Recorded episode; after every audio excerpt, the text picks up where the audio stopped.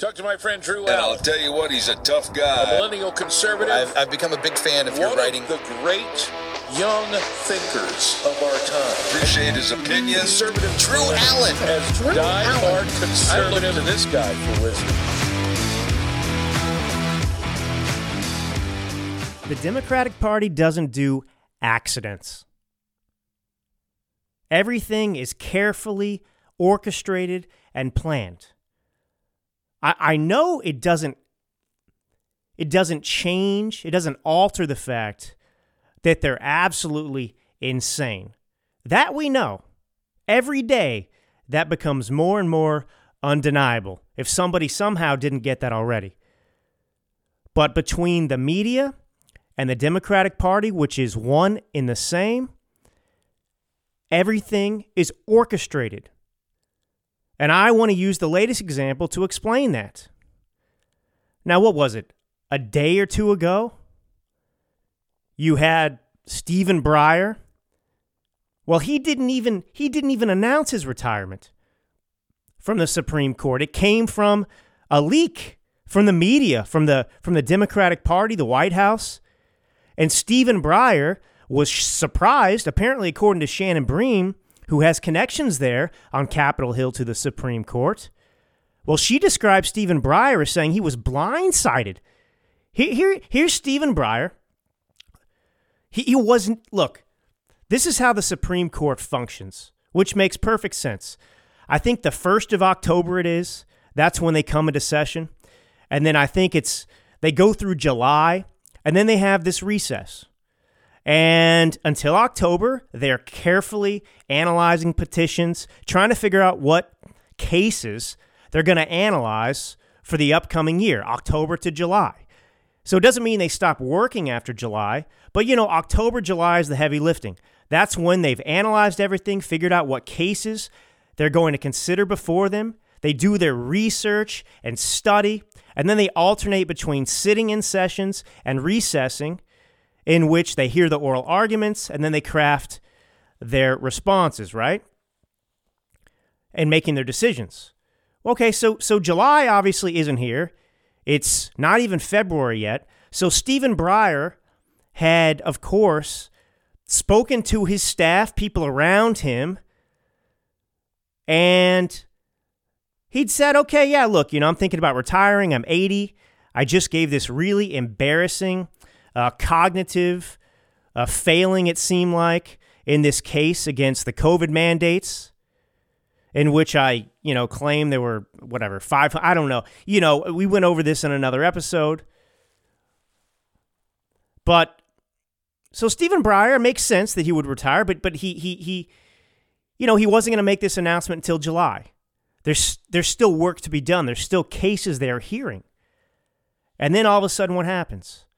It gets leaked that he's going to retire. He didn't expect that to come out. And I sat there scratching my head. Okay, there's more to this story. What happened? Well, now we know what the more to the story is. What month is it? January. What month is next month? February.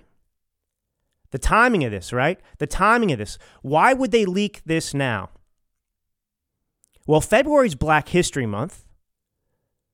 And the Democrats have announced, Joe Biden's announced, he's going to nominate the most uh, brilliant, the most capable, the most learned Supreme Court justice in all of history, and they must be a black woman. Don't you get a kick out of this Democratic Party, the party of true racism and discrimination? I mean, imagine being, look at how they look at black people as pawns, as props. You know, it's not, hey, we're going to, we're going to nominate the most capable candidate, the best candidate we can find. And then if it so happens that it's a black person, great. But that's not how it goes. They are only going to nominate a black female. And they're going to do it now because February is Black History Month, which magnifies what? Their argument. We have to get the first black female on the Supreme Court. Look at us, the Democratic Party, the party of firsts. And so it all makes sense now, doesn't it? So they know Breyer was going to retire, but they can't miss a golden opportunity. And they calculate, and unfortunately, I've got to tell you, their calculation's probably correct because we know the Republican Party just like they do. They're a bunch of cowards and wimps, and they cave to any kind of criticism or pressure. So, what better time to get there? Uh, Stephen Breyer, who is old and aging, to ensure that, of course, you know, a Republican doesn't take office in 2024. They don't want to miss an opportunity to get another liberal activist justice on the court. And so here's Stephen Breyer. He wants to retire. He's thinking about July, which makes sense. He's still there, he's still working. He spent all this time since October working with these justices on choosing these cases to consider, on developing arguments, developing, uh, studying these issues even if he's an activist, but he's a justice. That's what he's doing. And here comes the Biden administration to railroad him, to shove him out the door sooner than he even anticipated or wanted to, so that they can take advantage of February, which is Black History Month, and try and ram through their nominee and have the Republicans cave. They want this to be as easy as possible. I got to tell you, I keep hearing from our side and others out there everything the Democrats do. This is just a distraction. This is just a. Di-. Look, anything's a distraction, sure. But we can't sit here and just say, I, I, I mean, look, I'm just getting tired of hearing this is a distraction. Biden's up to the, this. He's got another distraction. I mean, yes, yes, anything and everything is a distraction, but it's not, the intention of doing this isn't to create a distraction. All right, they haven't changed and they're just looking for things to divert our attention. They're still trying to get business done. They're still trying to shore up the court. They're still up to their usual behavior, their usual intentions, usual ambitions, which is what? To continue to screw this country, to continue to solidify with a long term objective their power in Washington, D.C. And so, of course, you know, they claim that we have a conservative majority on the court. We don't. Kavanaugh, we don't know yet. He doesn't seem super reliable. We know that Roberts, Chief Justice Roberts, he's not reliable at all. He votes with the left more than he does with conservatism. And we got to stop talking about conservatives and Democrats on the court. That's not what it's about. It's about constitutionality. So we've got activist judges coming out of the Democratic Party. They do not rule according to the law. And in fact, I think it was uh, Mazie Hirono out of Hawaii. Boy, Hawaii really gave us a gym with her. I'm being facetious, of course. But Mazie Hirono, she came out and said something, you know, we need more justices that, that don't just rule based on the law. That's something to that effect. But that's the mentality of these people. The Constitution's not important. It's about ruling against the Constitution, outside of the Constitution. I mean, that's the role of the justice, right? To, to withhold the Constitution, the laws of the land. But of course, the activists, that's not their role. They don't care what the Constitution says. They're there to rule like, you know, the Civil War era. Well, we know the Constitution doesn't say black people aren't Americans and that they don't have rights, but, you know, um, it says we the people and you know since the founding fathers you know they, they couldn't have thought that that you know black people they didn't consider black people people even though if you read what most of the founding fathers wrote to each other they were appalled by slavery they wanted to get rid of it. But you know what? We're just going to reimagine the constitution here and uh, we the people yeah well it doesn't say uh, it doesn't explicitly say black people have rights. So uh, we're going to go with a no on the constitutional rights to blacks. But that's what they do. That's how they think. It's about pushing forward their agenda. It's about making up things. It's about inventing things, rewriting history, reinventing history to push forward their agenda. So they're not upholding the Constitution. The Constitution doesn't matter.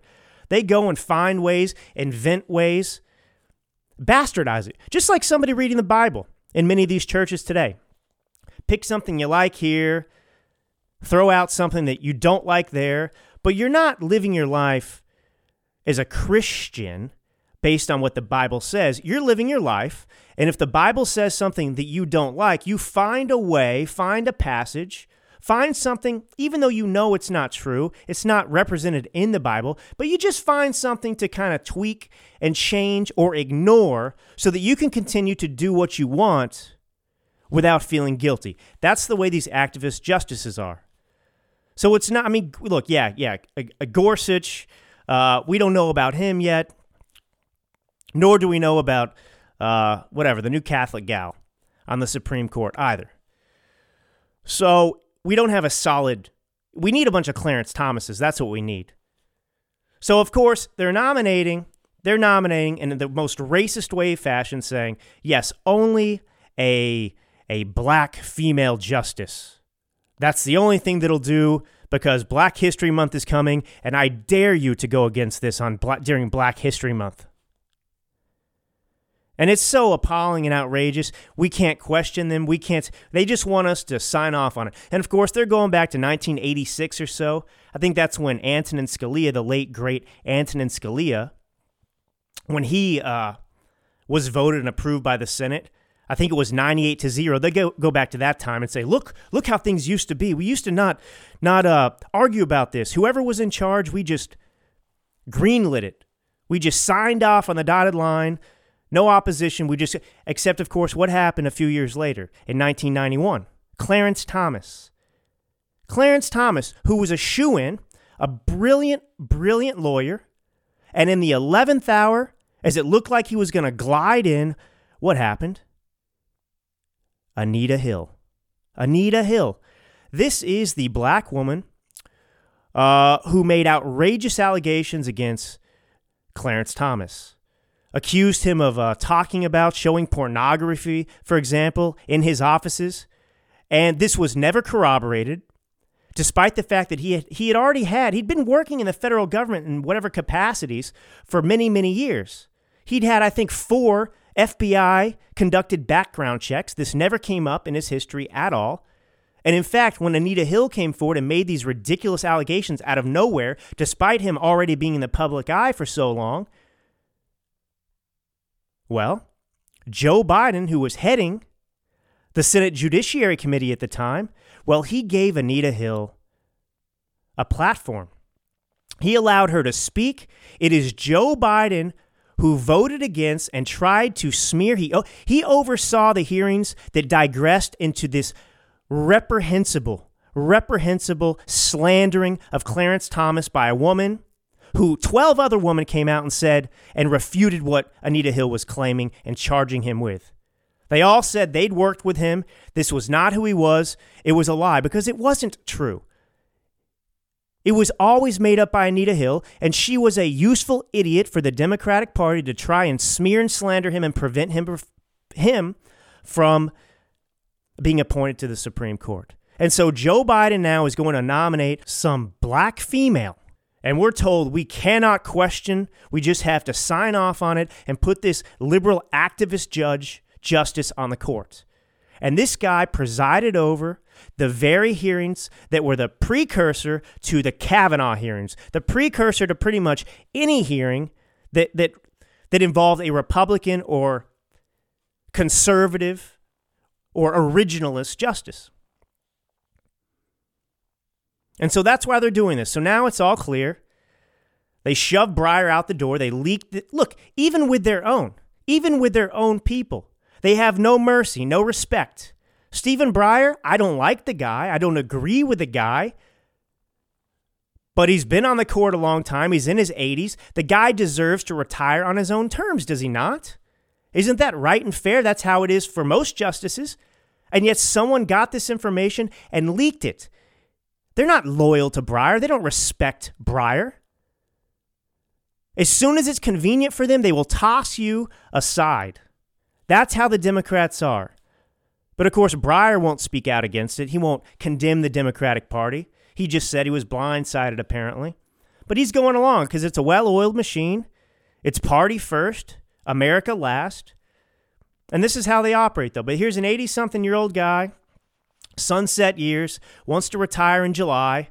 He had already put in all this work since October, and the Democrats leak it and basically force Stephen Breyer to retire. Shove him out the door so that they can take advantage of February, which is Black History Month, and try and force through their activist loser first black female. And they say, you know, that's funny. They say, well, you know, the Supreme Court, um, it really needs to reflect America.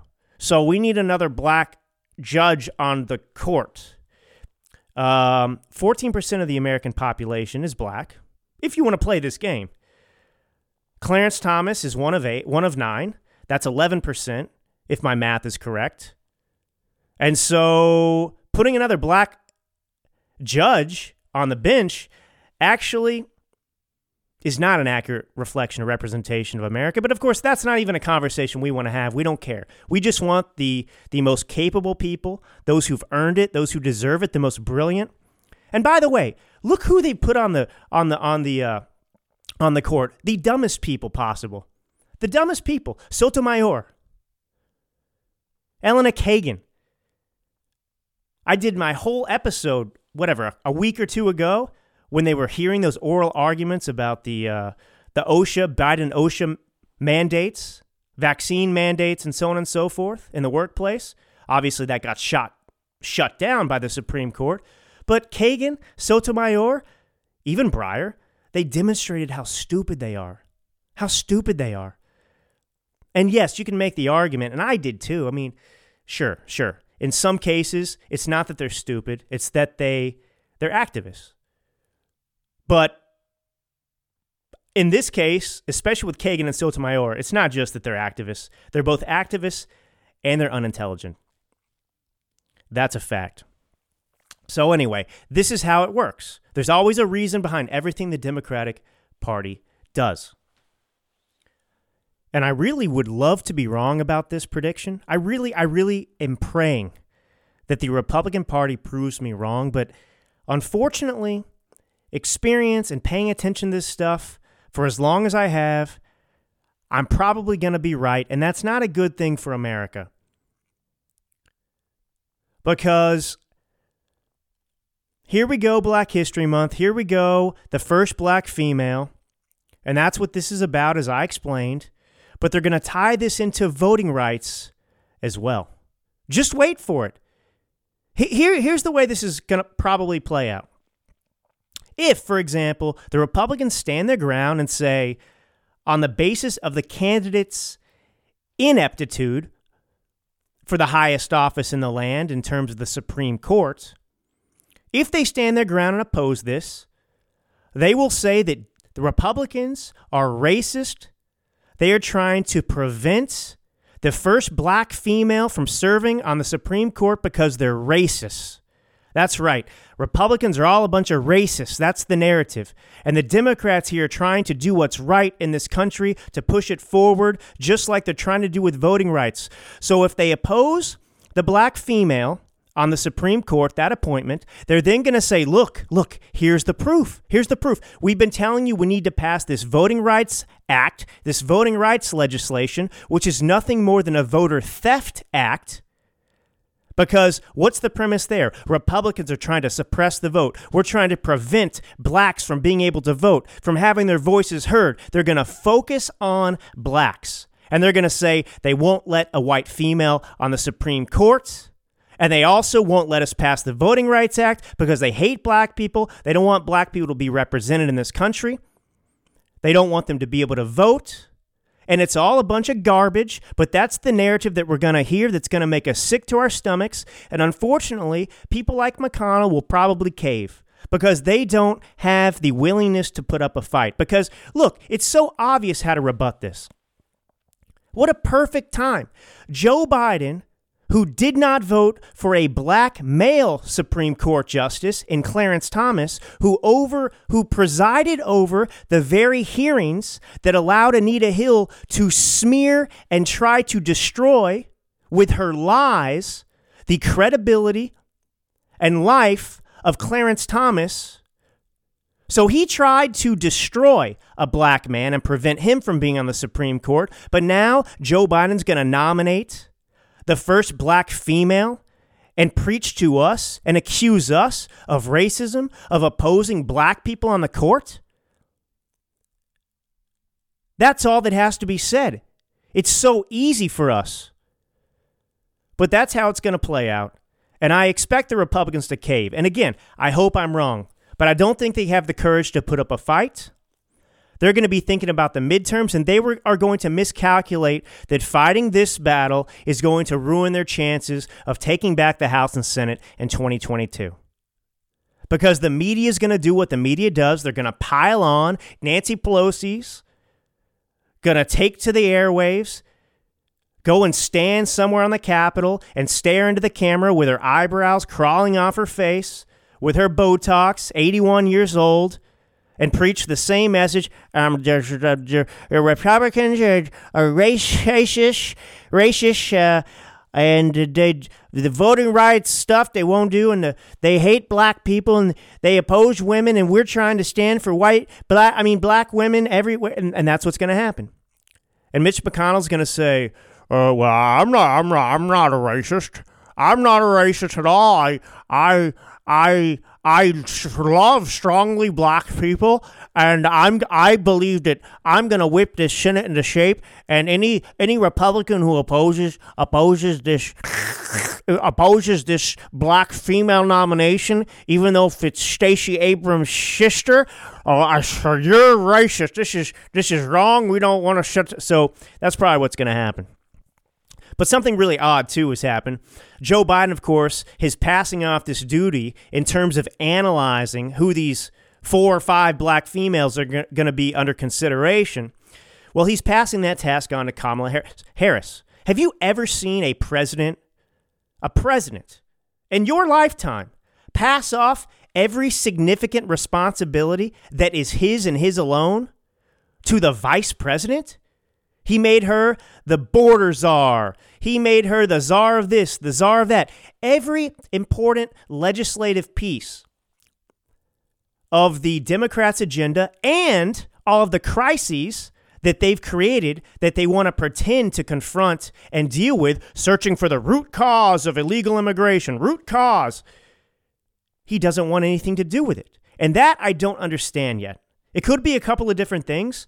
You could say that he's well, as much of a disaster as this administration is, they're setting her up to take the blame for it all. Well, you know, Kamala Harris, she didn't solve the border problem. We put her in charge of that. We put her in charge of the voting rights legislation, getting that message out there. I put her in charge of the, you own this, Kamala. I don't know if that's it. I don't really understand it. I mean, it could just be as simple as Joe Biden can't do this stuff physically or mentally. That's also true. It could be both of these things at the same time. But I've never seen this happen before. But there's one thing I know about this Joe Biden doesn't really want to be president. Not like Barack Obama wanted to, not like Hillary Clinton wanted to. He's not there mentally. He's always just been a, a pawn, a part of the Democrats' strategy. He was the only guy they felt like they could pretend was a moderate to get elected. An old white guy, right? The party that now wants to put a black female. Now, they couldn't do it for a presidential candidate. They didn't make Kamala Harris the, the, the presidential pick because, well, Democrats hated her and America hated her. And we see she's almost as bad, if not worse, in her own way than Joe Biden when she talks. She's so artificial. She's so insincere.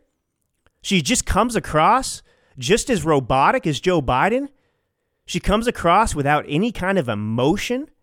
Everything's forced from her. It's it's cringeworthy to watch. And we don't hear much from her either, by the way. They keep her almost as hidden as Joe Biden, or more than Joe Biden. I'd actually like to see more from her. Because if she was running the show, if she, well, neither would be running the show, but if she was the president of the United States, they couldn't hide her in the basement. The strategy wouldn't work because no one would accept it. We all accept. You have to admit it. Everyone knows Joe Biden's not there. And that admission alone in your minds, that acceptance, permits Joe Biden from being the least accessible president in modern American history. They couldn't get away with that with Kamala. But anyway, he's given the Supreme Court stuff off to her as well. But there's something else going on, and this is the clearest indication that the Democrats know they're in trouble. Yet. Now, we know they're in trouble. We've seen plenty of evidence of this that they're going to get shellacked in the 2022 midterms. That's why they're pushing the voting rights stuff so hard because they know they cannot win. They don't have a chance of keeping anything if elections are free and fair come the midterms. That's why they're pushing this voter voting theft act. But Nancy Pelosi has now broken a promise to the Democrats. Back in 2018, I don't know if you remember this, but she announced that basically she wasn't going to be running for reelection right? You've got two year terms here in Congress, so you're, you're pretty much always running for office, it seems. But she was going to bow out, supposedly, coming up in 2022. She wasn't going to run for reelection. And that was part of the deal that she made with the Democrats in Congress to get the gavel back. Because there's been a lot of infighting. She's 81 years old now. You've got the young upstarts, the AOCs, the squad there, the Ilhan Omars. There are others too that aren't them but the younger crowd in the Democratic Party that's chomping at the bit to take control of the party, to get their chance, to sit there and eat the steak and not get the leftovers. They want the power, but Nancy Pelosi's maintained it. And so this has been the schism in the Democratic Party about the new guard and the old guard. Now, the new guard has won in many regards because they've yanked this Democratic Party all the way to the left, radical left, left of communism, even.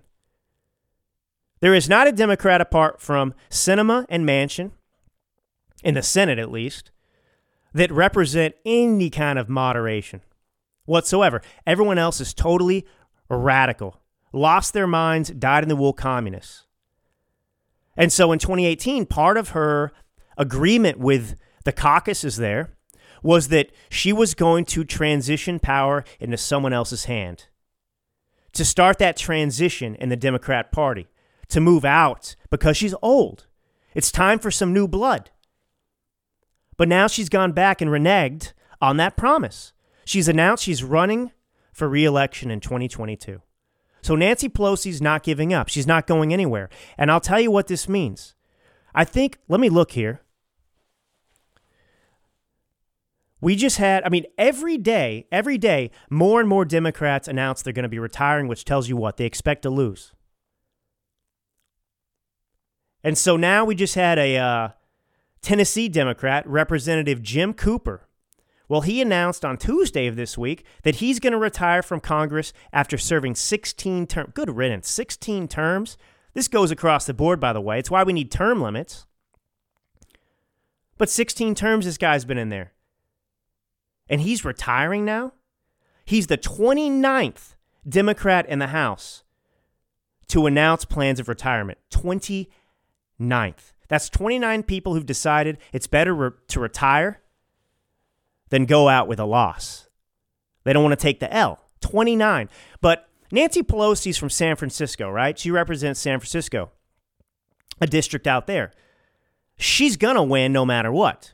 So her her retiring would not have been an indication of the tides turning in San Fran. That's as blue as it gets. You know, you you you you could could put a block of Swiss cheese up and put a D on it, and people would vote for the Swiss cheese. That's how blue San Francisco is, how radical communist that place is. And so obviously, her decision has nothing to do with w- being worried about losing reelection. That's not the case at all. So why would she decide to run again? There's a couple things here. One, she's arrogant. She doesn't want to give up power. She loves power. She thirsts for power. She lives for power. That's all Nancy Pelosi's about her own power. And she takes great pride in it. And I got to give her credit. She's an effective leader. She is what we need in the Republican Party. Can you imagine if we had a Nancy Pelosi in the Republican Party in leadership?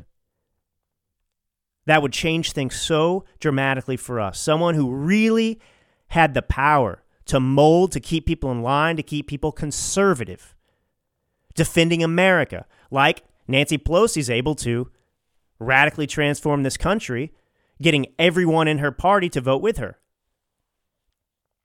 So Nancy Pelosi deciding to run for reelection is her announcing that they know they're going to get screwed. Well, they're not going to get screwed, okay? America won't be getting screwed anymore if we take back the House and the Senate. But they know they're going to get shellacked and defeated in 2022. I think they expect now to lose both the House and the Senate, which is huge. Huge. This does not happen very often. This type of wave, this type of change, this type of repu- rejection of a party. But it's going to happen in 2022.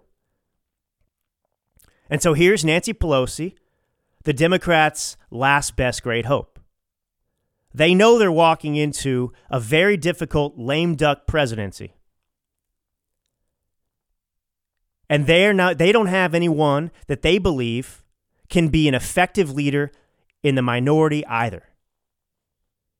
They don't have anybody in line that they trust, like they trust Nancy Pelosi. Nancy Pelosi doesn't believe anybody can help them weather this storm better than her. So that's why she's running again. Instead of retiring at 81 years old, she's going to run for reelection and try and lead this party. It's ironic, isn't it? It's her own sunset years, and hopefully she's leading the Democrats in their sunset years as well. That's what I hope. I really hope. We need these to be the sunset years of the Democratic Party. We need what's happened over the last five years or so that's continued to take place to awaken Americans enough that they totally reject the Democratic Party in the future. That every year from now on, the Democrats lose more and more power, more and more control, and that they are not a viable political party in this country anymore. So that's what that's about with Nancy Pelosi. By the way, did you see? Uh, there was a story in Breitbart. You know, we were talking about this before with Peter Schweizer, who's done amazing work investigating the corruption in Washington, D.C. But, um, you know, Pelosi's family's done a lot of business in China since the COVID outbreak. You know, her husband's got all these different uh, companies and so on and so forth, investments as well. And they've really made a killing off of uh, the COVID outbreak and with their investments and so on and so forth in business ventures in China. And that's part of the problem, too. The CCP's infiltrated this government, infiltrated our bureaucracies, and that's why we're in the shape we're in today. That's why we're kowtowing to China and we are hollowing out America. But I want to give you an update too on on what took place, more more information about this Russia Ukraine crisis. So, Joe Biden apparently he had a uh, conversation with uh, the Russian president Zelensky. Now, this is from CNN. Now, CNN posted this. Uh, there's a tweet sent out with this article. Per a senior Ukrainian official, Biden told Zelensky that a Russian invasion of Ukraine is now virtually certain and that Kiev could be sacked. Prepare for impact, Biden reportedly said. Zelensky disagreed, and as I reported, asked Biden to tone down the rhetoric. Whoa, what is going on here? This is just like before when Biden was saying, hey, yeah, right, the State Department issued the evacuation order for families of embassy personnel, American embassy personnel in Ukraine and then Zelensky said, What are you doing? Uh, Kiev is safer than the streets of Los Angeles. And the EU piled on too and said, they, they called it premature what the Americans were doing. So let me read a little bit about this, a little bit of this to you. On the call, described by the official as long and frank, he said President Biden told his Ukrainian counterpart that a Russian attack may be imminent According to the official, President Zelensky of Ukraine restated his position that the threat from Russia remains dangerous but ambiguous. But it is not certain, Zelensky said, that an attack will take place. According to the official, President Biden disagreed, insisting an invasion was now virtually certain once the ground had frozen later in February, the official told CNN adding that the U.S. president said the Ukrainian capital, Kiev, could be sacked and that Russian forces may attempt to occupy it.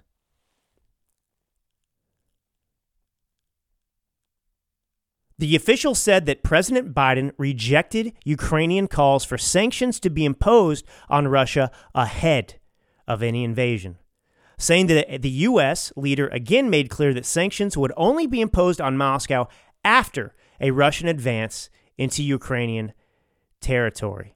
In his response, the official told CNN that President Zelensky urged his American counterpart to calm down the messaging, warning of the economic impact of panic. He also said Ukrainian intelligence sees the threat differently, as do other countries in Europe. So, you know, Ukraine is privately having their own discussions with the Russians in Paris, as, as are other people in NATO. And they're hoping for a ceasefire agreement with rebels in eastern Ukraine that that would be maintained, the ceasefire that's going on. So, what's going on here? So, Biden and the United States are asserting that they apparently have information that leads them to believe something that is totally foreign and shocking to Zelensky.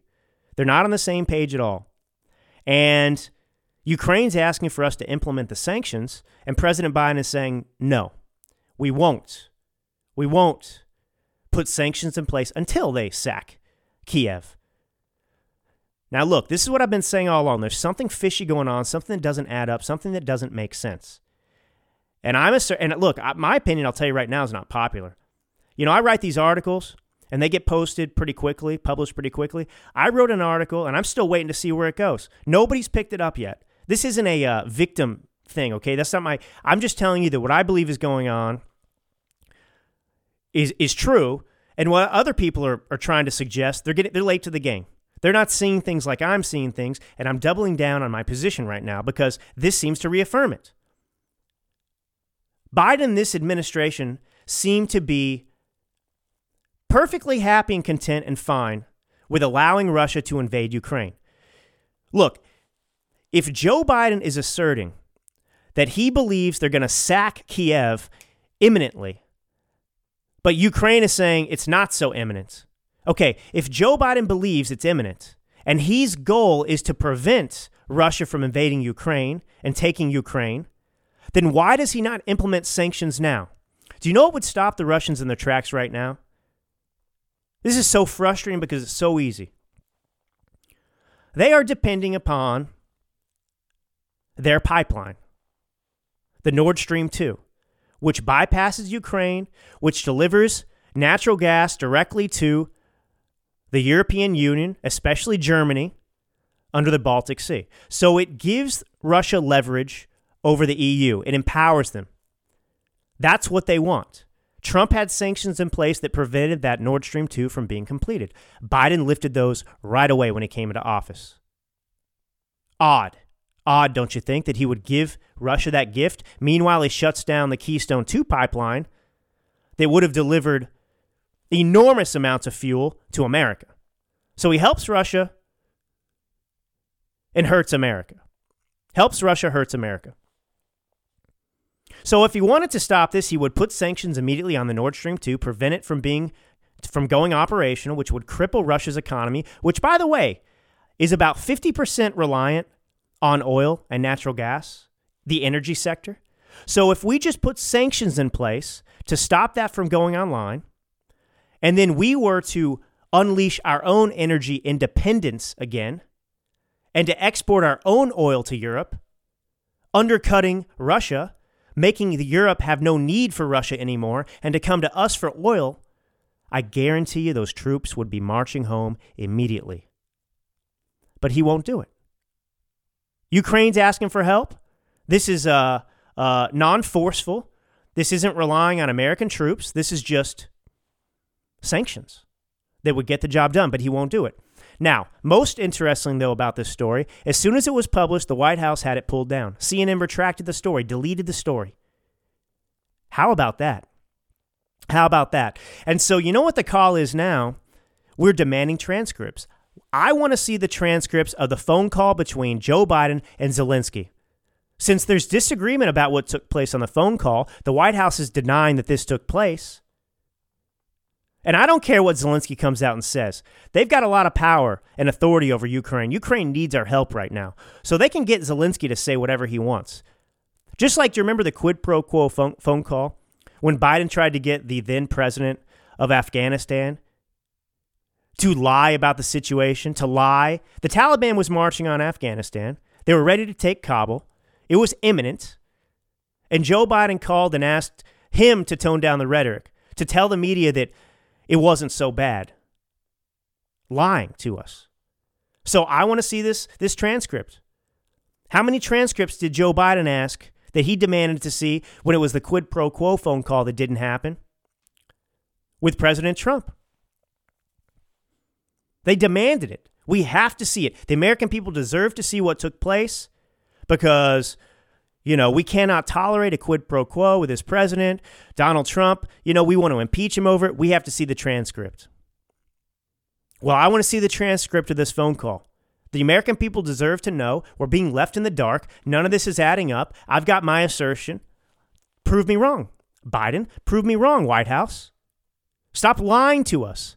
And that's, of course, all they do. So that's the latest development. I'm holding fast to what I have to say, and we'll see. I'll let you know and keep you updated as soon as my article gets published, which my article, of course, is Here's the reason we aren't going to war with Russia. And my assertion is we love Russia. Biden loves Russia. It's the globalist mentality. Globalists believe that America does not deserve to be the most formidable force in the world.